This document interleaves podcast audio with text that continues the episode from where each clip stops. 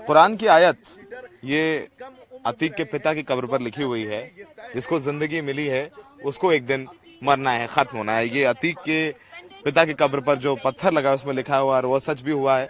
हम इस वक्त कसारी मसारी कब्रिस्तान में है, जहाँ पर अतीक और अशरफ को उस पर्दे खाक किया गया है। ये अतीक की कब्र है और ये अशरफ की कब्र है, वो अतीक के पिता की कब्र है और वो अतीक की माँ की कब्र है।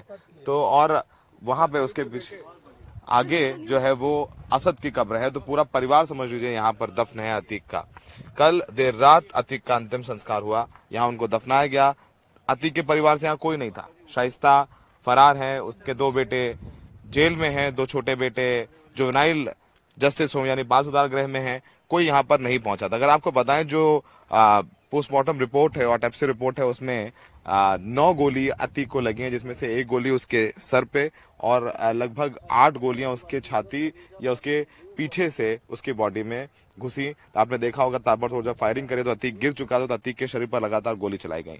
वहीं अशरफ के पाँच गोलियाँ लगी हैं, एक गोली उसके चेहरे पर और चार गोली उसके पीठ से अंदर गई हैं। तो कुल लगभग 20 राउंड जो फायर हुए हैं, उसमें थे जो 14 राउंड है, बिल्कुल सटीक निशाने पर लगे। ये तीनों शूटर्स बिल्कुल ट्रेंड थे इनके पास विदेशी टर्की मेड पिस्टल्स थी और उन्होंने ताबड़तोड़ फायरिंग की और यूपी पुलिस ने एक फायरिंग नहीं की। इस वक्त अगर आप देखें तो यहाँ पर कुछ ही लोगों को आने दिया गया था अंदर। इजाज़त दी गई थी। इसके अलावा ज़्यादा लोग नहीं पहुँचे थे। अतीक के परिवार से आ, उसके ससुर और कुछ दूर के रिश्तेदार थे जो अशरफ का चार साल का बेटा है। उसने पहली मुट्ठी जो है मिट्टी दी थी अतीक और अशरफ को। और हम जानते हैं कि अतीक अहमद एक एक वक्त था जब यहाँ पर अतीक के नाम से लोग कांपते थे, लेकिन जिस तरीके से 2017 के बाद से चाहे उनके करीबियों के घर गिराने हो, उनके गिरफ्तारियाँ हो, लगातार उन पर कार्रवाई हो रही थी। और यही वजह है कि उन्होंने मीडिया पे कहा भी किया था कि अब तो सारी माफियागिरी खत्म हो गई, अब तो बस हमें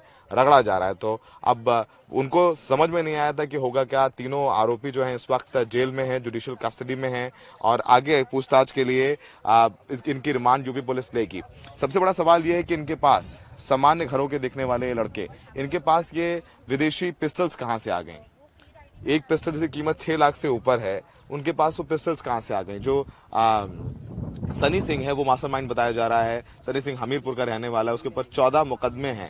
और जो मुकदमे हैं वो भी पुलिस पर हमला करने का एक मुकदमा है लूटपाट का मुकदमा है छेड़छाड़ का मुकदमा है। यानी ये आपराधिक इनका इतिहास रहा है। अरुण मौर्य पर भी मारपीट और लूट का एक मुकदमा है। इसके अलावा जो लवलेश तिवारी है जो बांदा का रहने वाला है इसके ऊपर भी तमाम मुकदमे दर्ज हैं। लवलेश और सनी एक दूसरे के गहरे दोस्त थे और बाद में अरुण भी इनके साथ आ गया। आ, ये इनके इन, इनका जो मकसद था वो ये रेडिकलाइज थे। आ, ये कट्टरवादी सोच के लोग थे। इनको आ, अपना टेरर फैलाना था। इनको आ, अपना नाम सबको बताना था। अपनी ख्याति फैलानी थी उन्होंने चुना कि वो अतीक को मारेंगे अशरफ को मारेंगे मीडिया वाले बन करके आए। गुरुवार को वो प्रयागराज पहुँच गए थे।